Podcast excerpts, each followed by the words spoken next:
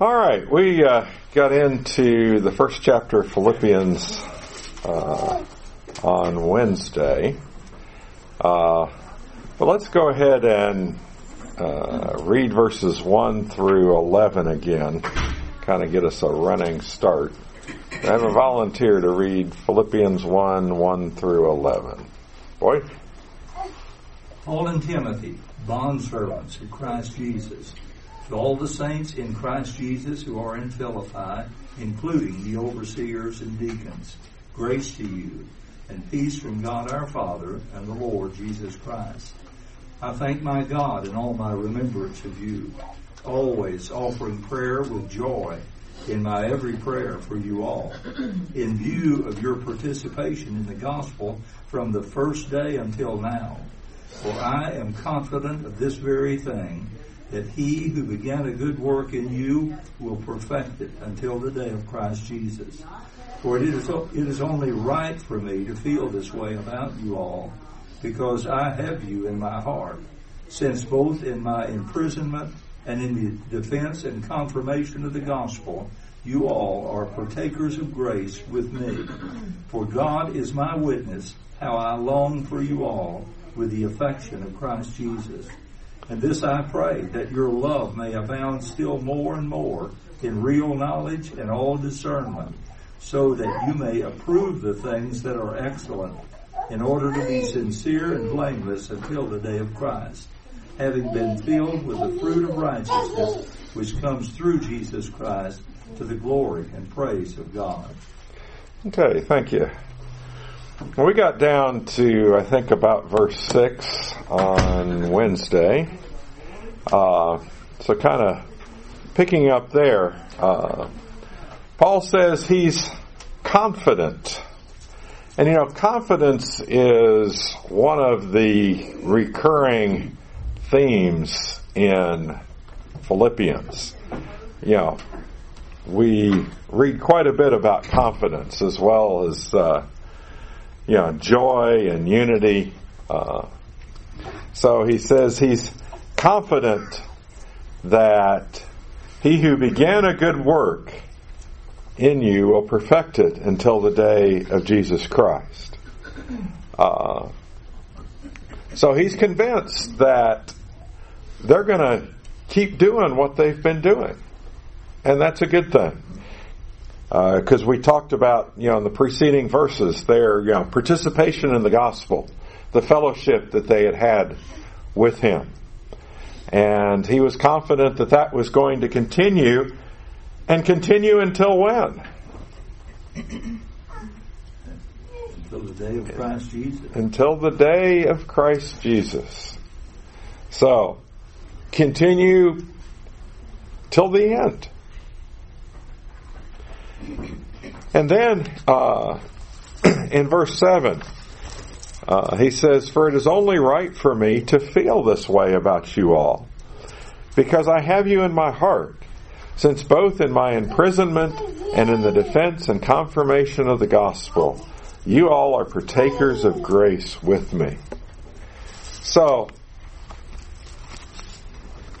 says he has them in his heart that he's thinking about them. Uh, and it's only natural that he would do so because he talked about how he offers prayer for them, uh, that they were participating with him, and he has very strong feelings for them that going to come out, especially in uh, the next verse.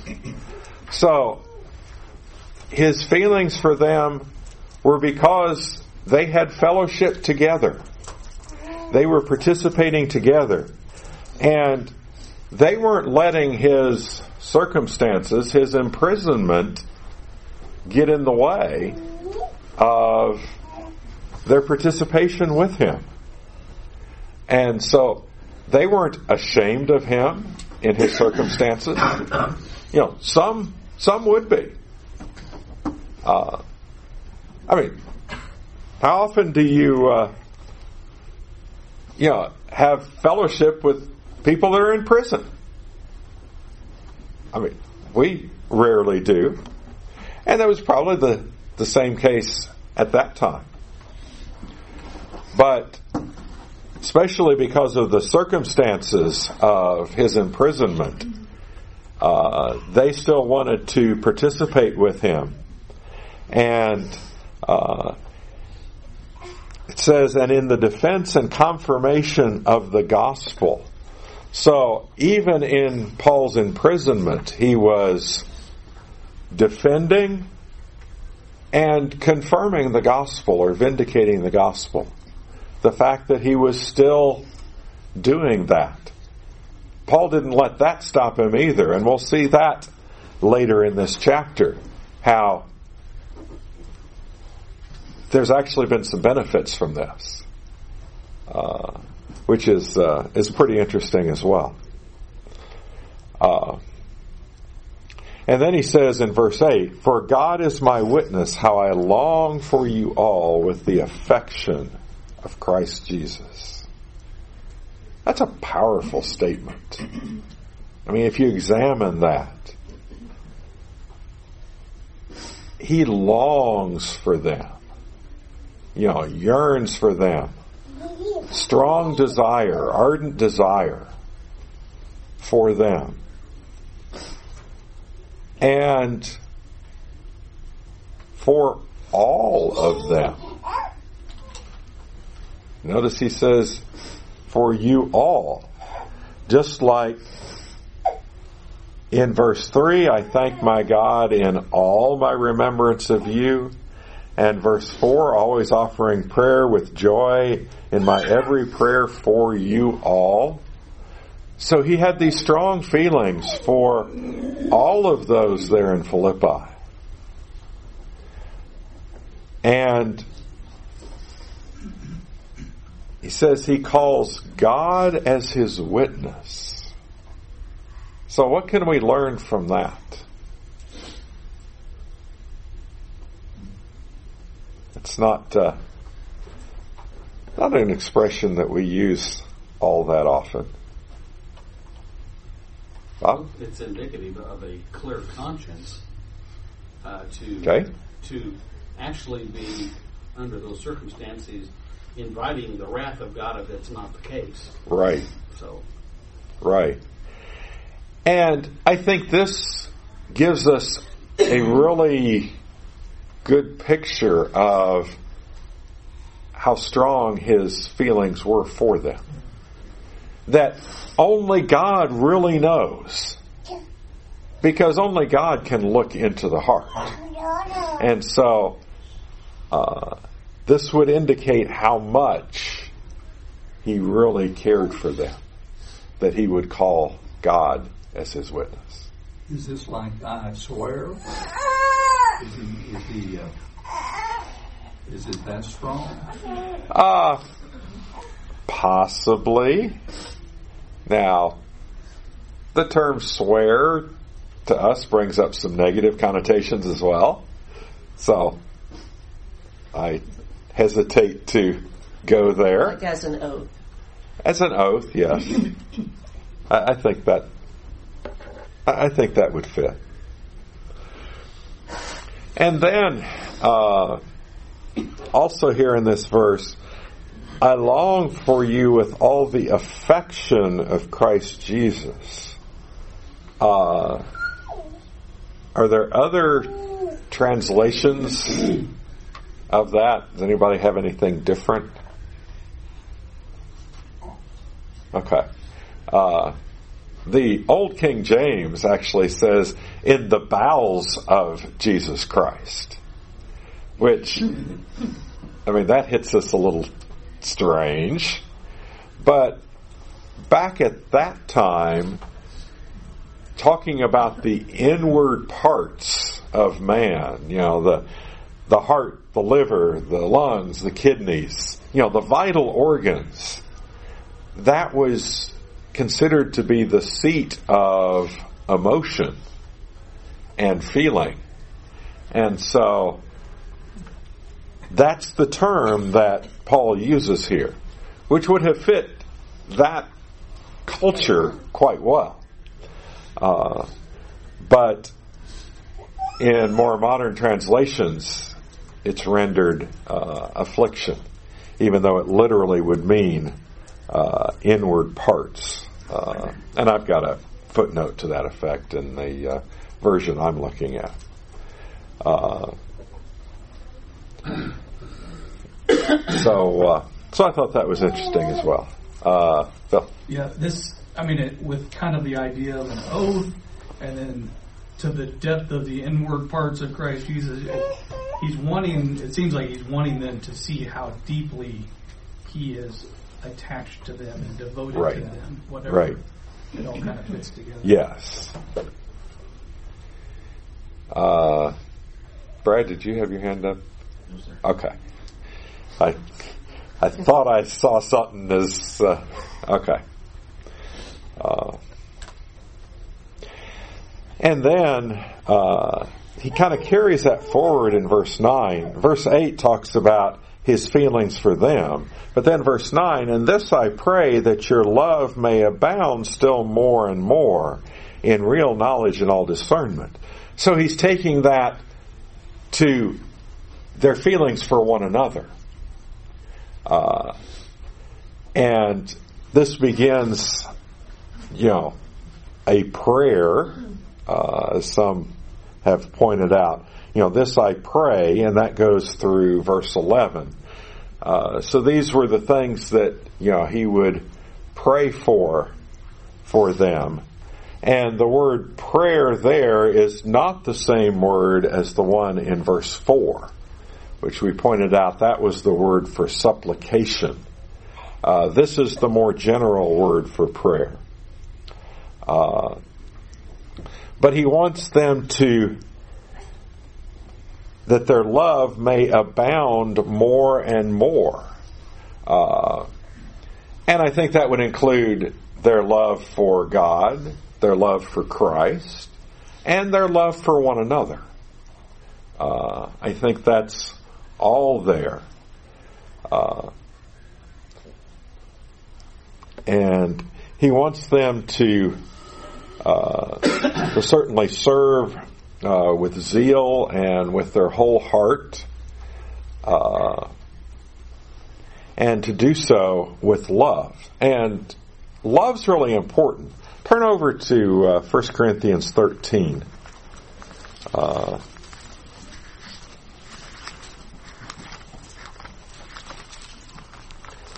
and the first three verses says, If I speak with the tongues of men and of angels and do not have love, I have become a noisy gong or a clanging cymbal. And if I have the gift of prophecy and know all mysteries and all knowledge, and if I have all faith so as to remove mountains, but do not have love, I am nothing. And if I give all my possessions to feed the poor, and if I deliver my body to be burned, but do not have love, it profits me nothing. So, if we don't serve God and serve one another out of love, then it's it's meaningless. God wants our service to be motivated by love, love for Him, love for one another, uh, and Paul is uh, is pointing this out here. Okay, any thoughts on that? Yeah, Brett. It's interesting to me that like First Corinthians thirteen separates love and knowledge, um, and even works. You know, good, doing good things. Mm-hmm. Um, here, it almost sounds like that knowledge and depth of insight is kind of one of the things that brings about love. Uh, your love may abound more and more in knowledge and depth of insight, is the way NIV reads. in verse Okay. nine. So, um, just interesting to see that um, they can be separated, but it also seems that uh, one helps uh, the other. Yeah. Yeah, and, sir. and that love is not um, an ignorant, warm, fuzzy feeling that allows anything, but it needs to be grounded in real knowledge and in all discernment so that you really do know what to what should be approved and what how to be sincere and blameless and how to have the fruit of righteousness as it goes on. That it's not it's not just the warm fuzzy feeling, um, but it's based on something, built on something. Probably is a better way to say it. Right. Boy. You, you can have love. You can have uh, knowledge without love, but the kind of knowledge, the kind of love he's talking about, is going to include knowledge. I think. Mm-hmm. And our love needs to be an intelligent love. We need to love the right things. We need to get our priorities right. A couple of passages that, that came to mind in that regard. Uh, Colossians chapter 3 and verse 2. Set your mind on the things above and not on the things that are on earth. And also, uh, 1 John chapter 2, verses 15 to 17. Do not love the world nor the things in the world. If anyone loves the world, the love of the Father is not in him. For all that is in the world, the lust of the flesh and the lust of the eyes and the boastful pride of life, is not from the Father, but is from the world. And the world is passing away and also its lusts, but the one who does the will of God abides forever. So, we have to value the right things. Uh, we've got to get our priorities right. And uh, the next verse uh, kind of gets into that as well. says, so that you may approve the things that are excellent in order to be sincere and blameless until the day of Christ. We need to be able to, to distinguish between, you know, what's good and what's excellent. Uh, I want to read this to you. I ran across this, uh, and I thought this was pretty good. Says, beyond the matter of deciding between right and wrong, the Christian must reach the point in his love for God where he will accept as proved the things that are better over the things that are good, and the things that are best over those that are better. This is a judgment between qualities, not a discernment between right and wrong. Some things right within themselves are not good for the Christian because they are not best for him. Paul prays that we may grow in our love so that we may able we may be able to approve and embrace the things that excel, not merely things not bad. We are not only to reject things in which there is harm, but we are to approve and pursue the things that are best for us. I thought that was pretty good. Uh, so, reject the things that are bad for us, for sure, but pursue the things that are best. And what's best is what the scriptures have laid out for us. Okay, yeah. Um, and the end of verse 10 harkens back to the end of verse 6 until the day of Christ. Mm-hmm. So, for the same length of time that we can depend on God perfecting the good work that He began in us, we also should be approving and being sincere and blameless. So, until the day of Christ, they're both, uh, there's not really an end point in a finite sense. Right. Right. Good point. Uh, one other thing I wanted to point out from verse 10, uh, the word sincere there, that word in the Greek only is used one other time in the New Testament. And that's in 2 Peter chapter 3 and verse 1. Uh, and so, what I read, it's got a couple of possible meanings. You know, a word that's not used very often is harder for the translators to, to figure out sometimes. Uh, one possible meaning is being able to stand the test of sunlight, being examined in the sunlight and found pure. Uh, or another is uh, unmixed, uh, purged, winnowed, uh, And so uh, that's a couple of uh, possible meanings of that. Uh, so I thought that was interesting uh, as well. Okay, any other thoughts or comments on on verse ten?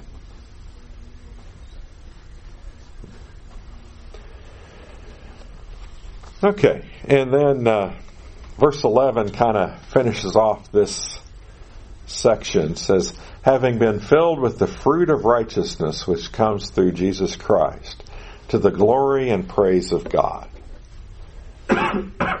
and when you think of fruit, what do you think of? Especially fruit of righteousness.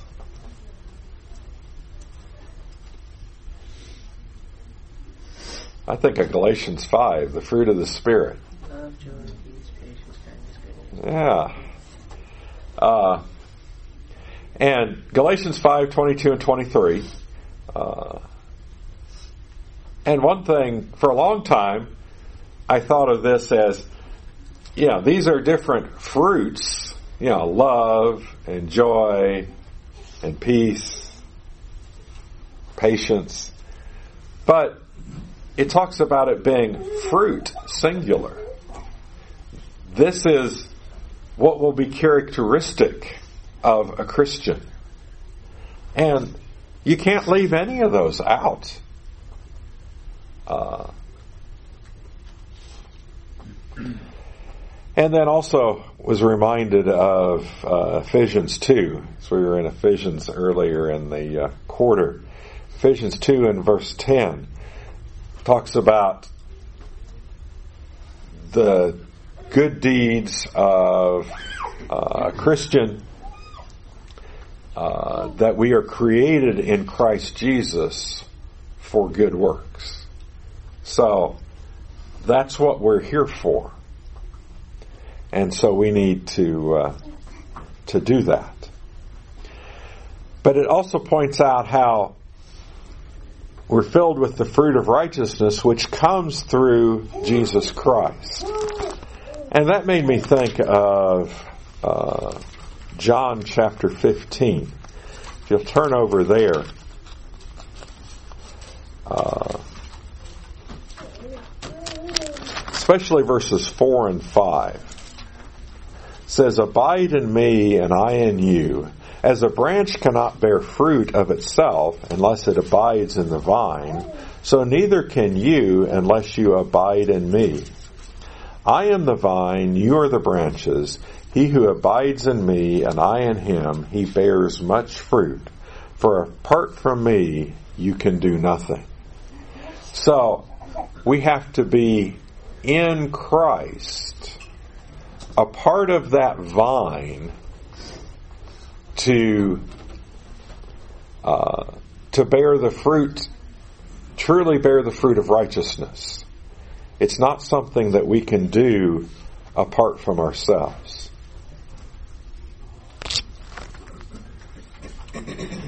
And of course, this is all to the glory and praise of God. And we need to keep that in mind as well. That we're doing this to glorify God. Uh, you know, that's pointed out in passages like uh, 1 Corinthians 10, verse 31, where it says, Do all to the glory of God. Uh, and Matthew 6, uh, Matthew 5, 16, uh, let your light show so shine before men so that they may see your good works and glorify your Father who is in heaven. So, it's all to the glory and praise of God. Okay, any other comments before we move? Yeah. But just kind of maybe tie it together. Uh, it seems like you know he's speak he's he's encouraging them to love and have a love that is rooted in the knowledge and discernment, which leads to the fruit, which will result in glorifying God. Kind of all of all of that seems to be pointing to, like you said, Mhm. to, to glorification of God. Yep. Very good. Anything else? I, I really think that's important for us. Paul is aimed not only at these things, but he's aimed at unity among them as they work together. And he's going to deal with some things later on in the book where there's some disunity. But all of these things will bring about unity in a church. Yes, exactly. Uh, excellent point. Sarah? And if we have the same standard and know how to prove to approve what is excellent, and if we are sincere and blameless when you hold us up to the light, and you can see clearly through us, there's not any flaw. Um, that's when we're filled with the fruit of righteousness, not mm-hmm. self righteousness, mm-hmm. and that having all of that in common makes unity at least attainable, if not necessarily e- easier all mm-hmm. the time. Mm-hmm. Yep. Good point. Okay. Uh, let's read verses 12 through 20. Could I have a volunteer to read that? There. Now I want you to know, brethren, that my circumstances have turned out for the greater progress of the gospel, so that my imprisonment in the cause of Christ has become well known throughout the whole Praetorian Guard and to everyone else, and that most of the brethren, trusting in the Lord because of my imprisonment, have far more courage to speak the word of God without fear. Some, to be sure, are preaching Christ even from envy and strife, but some also from goodwill. The latter do it out of love, knowing that I am appointed for the defense of the gospel. The former proclaimed Christ out of selfish ambition rather than from pure motives, thinking to cause me distress in my imprisonment. What then? Only that in every way, whether in pretense or in truth, Christ is proclaimed, and in this I rejoice.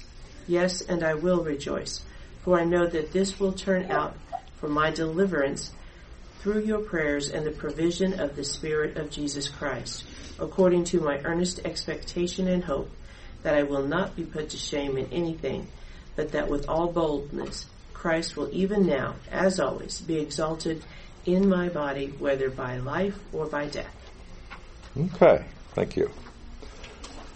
So, uh, in this section, uh, kind of begin, you know, the progress of the gospel, uh, I think is how that was uh, put in the outline. Uh, that we uh, passed out. But Paul talks about his circumstances, and he implies that there were concerns that the Philippians had. Uh, and so, what do you think their concerns might have been?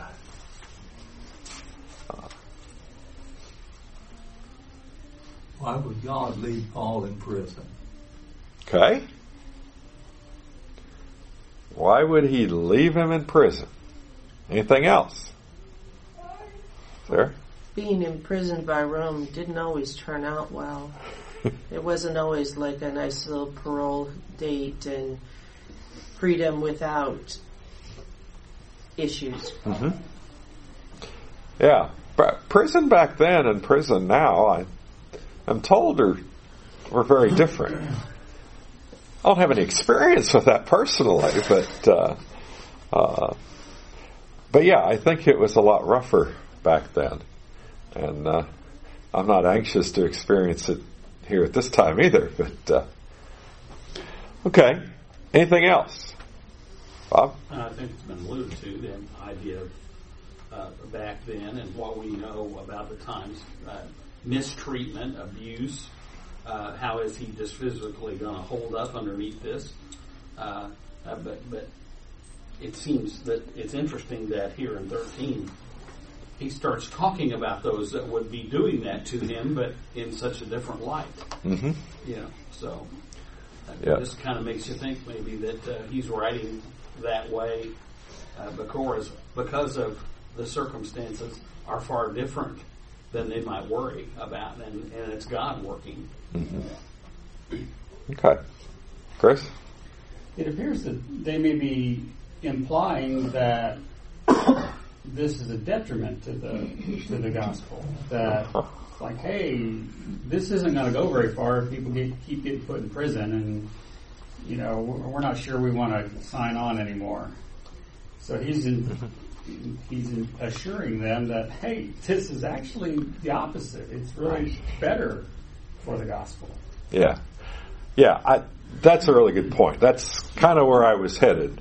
I mean, all these points are are true and accurate. Uh, I agree with all of them, but I think they were one of their concerns was this was going to be detrimental to the spreading of the gospel. And that's a pretty reasonable assumption on their part. Uh, you know, that that would make the gospel message less appealing and could hinder this cause and make people not want to sign up. But Paul points out that's not been the case at all. Uh, instead, it's turned out for the greater progress of the gospel. Uh, now, he doesn't specifically say or mention the specific circumstance. He'd been in prison for a while, and perhaps there was a change that had happened. Uh, I don't know that we know for sure, but uh, we know from the end of Acts, in Acts chapter 28 and verse 30, that Paul, he was imprisoned, but in his own hired house, where people could come and, and visit with him. He had free access to people. He couldn't leave, but he had free access. Perhaps he recently had been moved uh, to the Praetorium camp. Uh, his trial date may have been about to come, and it would have been reasonable for them to move him to a place where he would be close to where the trial would be. So I think it's possible that uh, that was a change that had them concerned as well.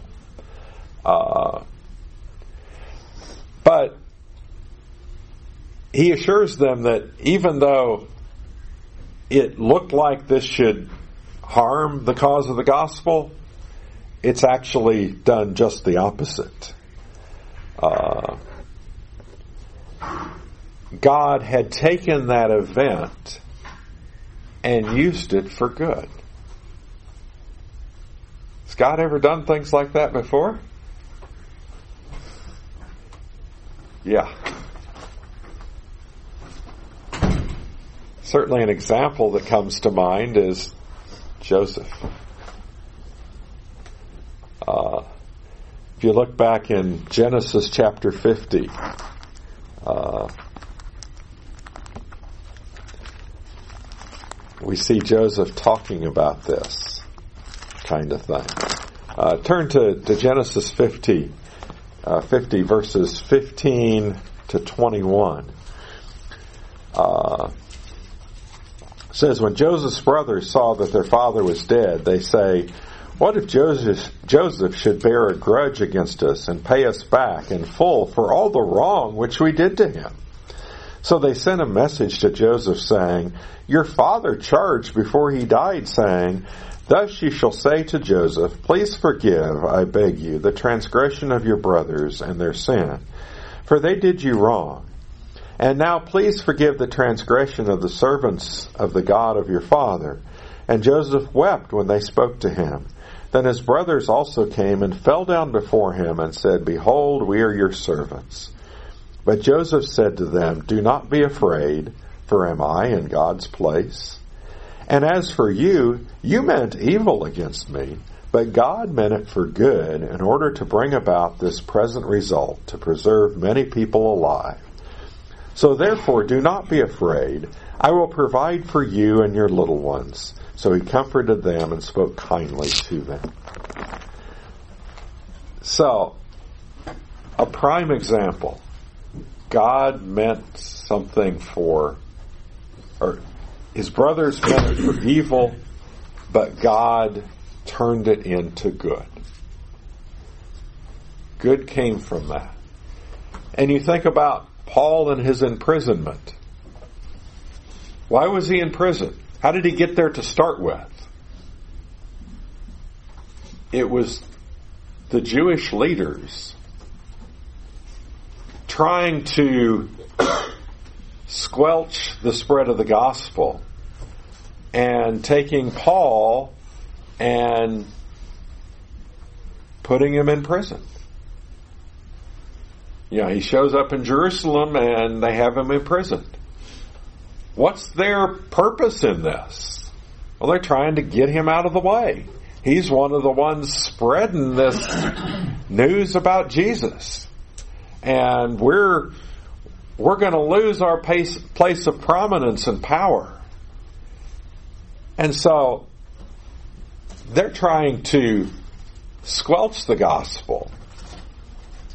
But God takes that and brings good from it, causes the gospel to spread even further. Uh, and the next couple of verses point out uh, some of the details of that. It says, So that my imprisonment in the cause of Christ has become well known throughout the whole Praetorian Guard and to everyone else. Uh, the term Praetorian Guard, do other translations have something different? That's in verse 13. Palace. The palace. Okay. Governor's palace. Okay. Imperial Guard. Okay. Uh, do all of them have uh, guard with that? Okay. Because the old King James just says in the palace. Uh, and so the question is is it talking about a place or is it talking about a certain group of people? And I, from what I'm told, the proper translation would be a group of people. Uh, so, uh,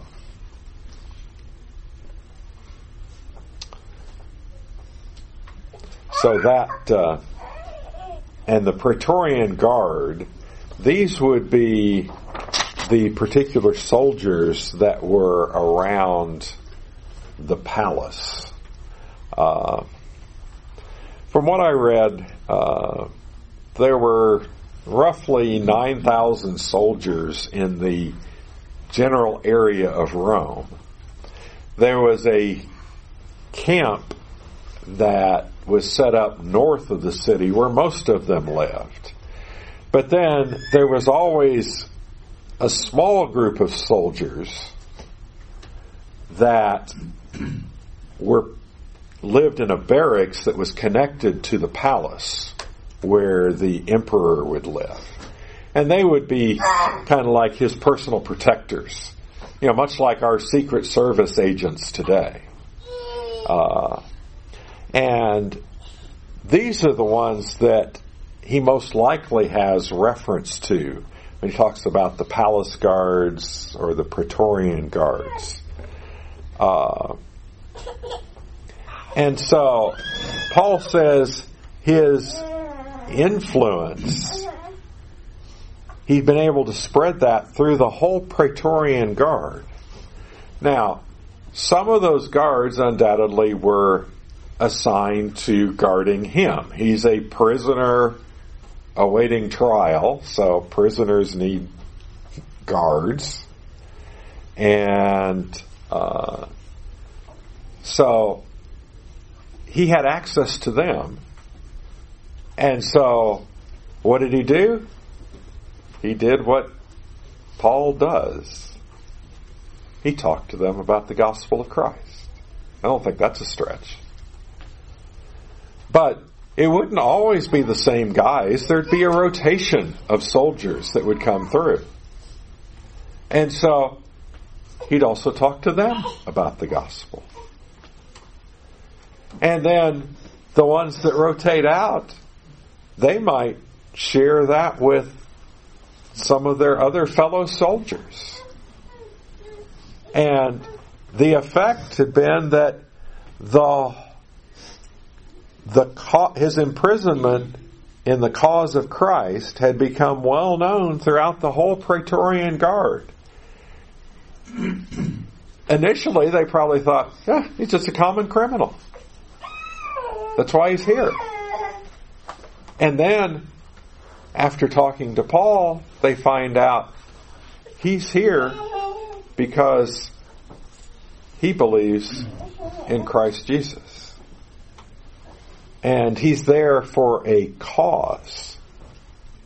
He's not just a common criminal. And they probably then viewed him in a different light. And that gets spread among the guard and says, and to everyone else. So evidently spread throughout the city. And you know, that's the way it oftentimes works. You get a few that start talking about it, and it spreads. And that's how the gospel is supposed to spread as well.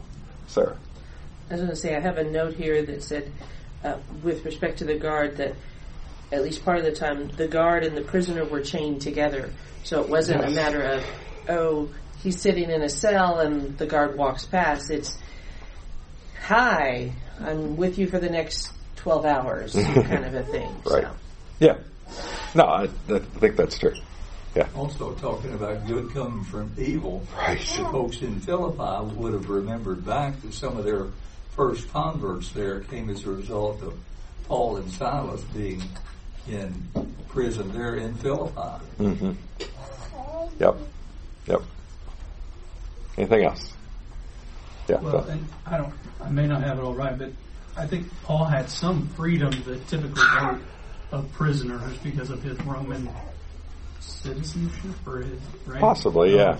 in Acts, it describes in, in uh, Acts twenty eight thirty, he stayed two full years in his own rented quarters and was welcoming to all who came to him. Right. Kind of makes it, you know, he had more freedom. People were able to come in, and Paul was in one spot for longer than he had ever been.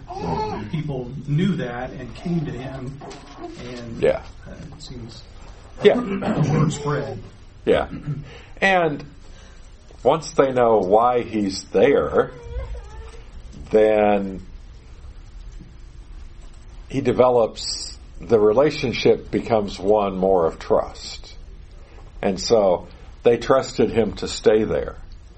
And, uh, I mean, we have certain prisoners that become trustees, uh, who are, you know, given some additional freedom and, uh, and they have some responsibilities as well. So that kind of reminds me of, of this. Karen.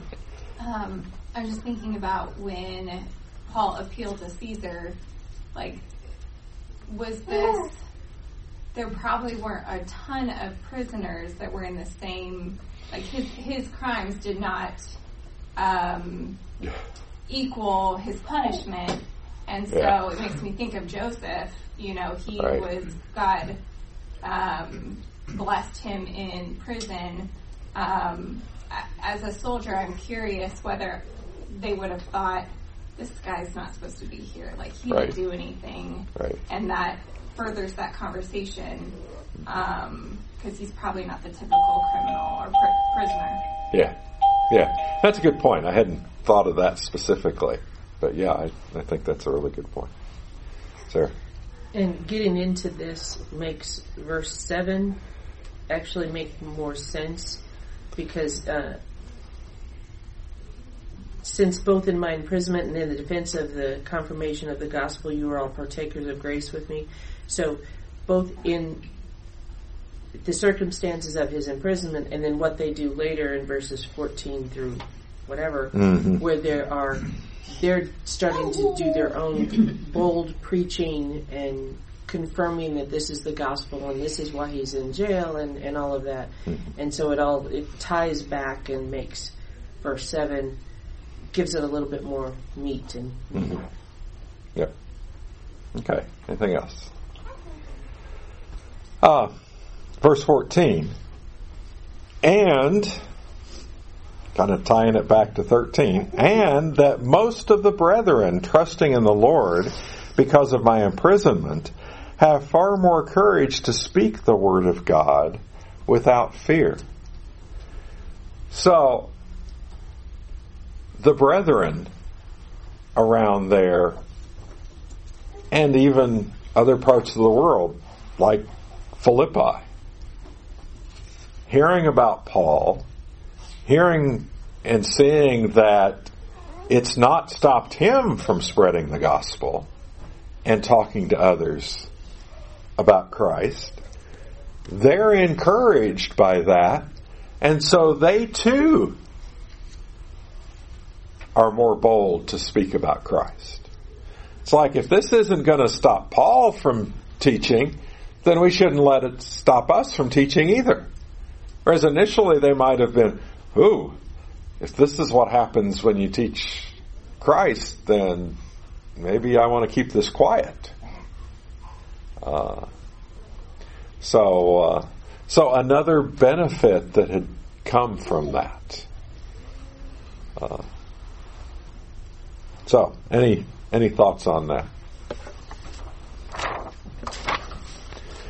Okay, uh, we're almost out of time, but uh, we'll plow into uh, to the next section, and uh, we'll probably have to finish this on Wednesday. Says. Uh, some, to be sure, are preaching Christ even from envy and strife, but some also from goodwill.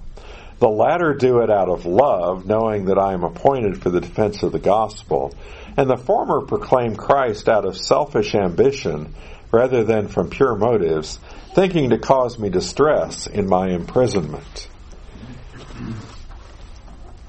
So, there's a couple of different reactions.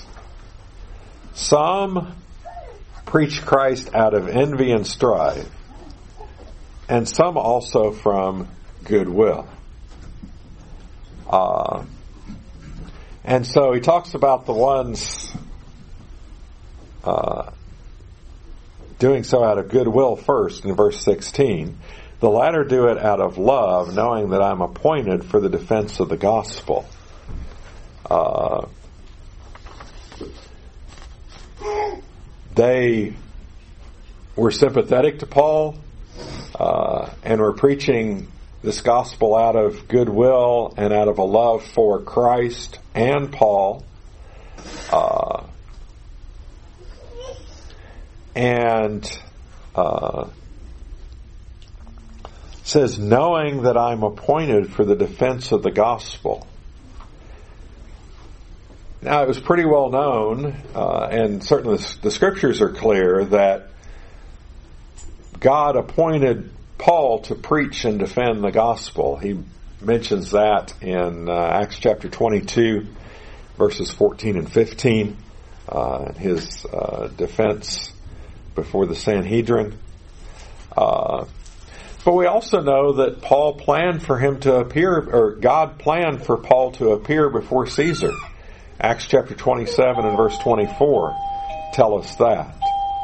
So he does this uh, because God has appointed him to do that. So that's the second bell. We will uh, finish up uh, this chapter on Wednesday night.